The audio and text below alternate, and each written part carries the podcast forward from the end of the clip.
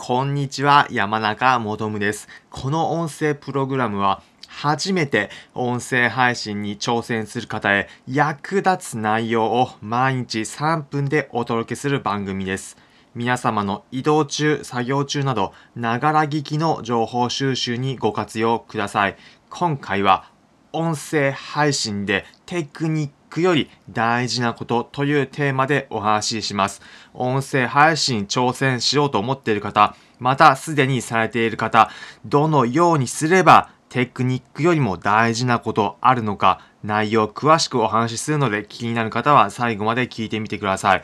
テクニックより大事なこと何なのかというと、結論、皆さん伝えたいことがあるかどうか、これにつきます。音声配信される側、また聞く側のそれぞれの観点でお話しします。まず最初、音声配信する側にとって伝えたいことがあるかどうかが大事な理由、それは続けられるかどうかに関わってくるからです。皆さんも音声配信初めてやってみたときは、なんだか面白そうだからやってみようかな、だったり、流行っているから試しにやってみようというような思いの方もいらっしゃるかと思います。その中で、続けられている人と続けられてない人の違い、何だと思いますか？結論で言うと、伝えたいことがあるかどうかなんです。最初はちょっと思いつきでやってみたことも、その先に自分がこれは必ず伝えたいという思いがあるからこそ続けられることができるんです。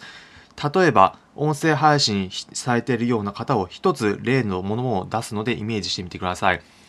サトシの音声配信、体に効く痩せるラジオというのが例えばあったとします。これは具体的にあるチャンネルではないので、イメージとして皆さんも考えてみてください。こちらでは、聞いている方がどうすれば健康的にスリムになれるのか、健康生活が遅れて痩せるかです。ということを配信している内容なんですが、こちらの配信者のサトシさんがもともと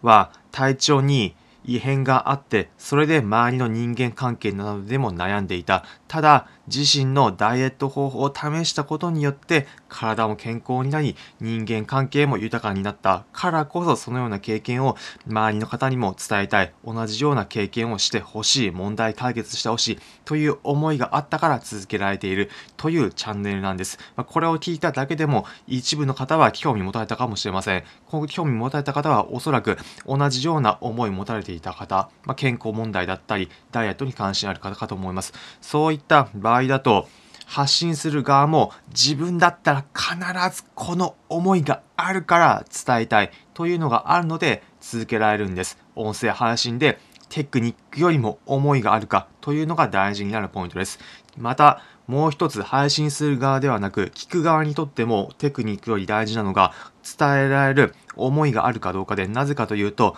聞く側もまあ大抵の方はそんなにあのあれではないのでこの人本心で言ってるかどうかっていうのは聞いてるうちにだんだん分かってくると思うんですね。まあ、というのも皆さんも様々な音声配信聞く機会あるかと思いますが、この人なんか味気ないなだったりテクニックだけ言ってるような感じだなというふうにえー、感じる場合もあるかと思います。それと違って、あ、この人の配信なんかいいだったり、人間味があるというものもあるかと思います。何が違うのかというと結論で言うとやはり伝えたいことがあるかどうかというのも聞く側も感じられるからなんです。先ほどの例で言うと健康問題だったり人間関係だったりで痩せるという部分に関してこの人は本心で伝えたいことが言ってるんだなっていうのも聞く側も伝わってくるのでテクニックよりも伝えたい思いがあるかということが大事になってくるんです。ということで最後に今回のまとめです。今回は音声配信でテクニックより大事なことというテーマでお話ししました。結論、話したいことがあるかどうか、伝えたいことがあるかということです。今回の内容、参考になったという方は、いいねの高評価、また、このチャンネルのフォローボタンもポチッとお願いします。皆さんも音声配信される中で伝えたいこと何でしょうか？ぜひ一旦考えてみてください。もし私はこんな思いがあって音声配信しているだったり、こういう思いを伝えたいですということがあれば、ぜひ、え、お気軽にコメントも、え、ください。皆さんもどんな思いで伝えられているのか、私もぜひ、え、どんなものがあるのか、えコメントいただけるか楽しみにしております。えこの音声プログラムは初めて音声配信に挑戦する方へ役立つ内容を毎日3分でお届けする番組です。皆様の移動中、作業中など、ながら聞きの情報収集にご活用ください。それでは皆様いい一日お過ごしください。また次回お会いしましょう。それじゃあ。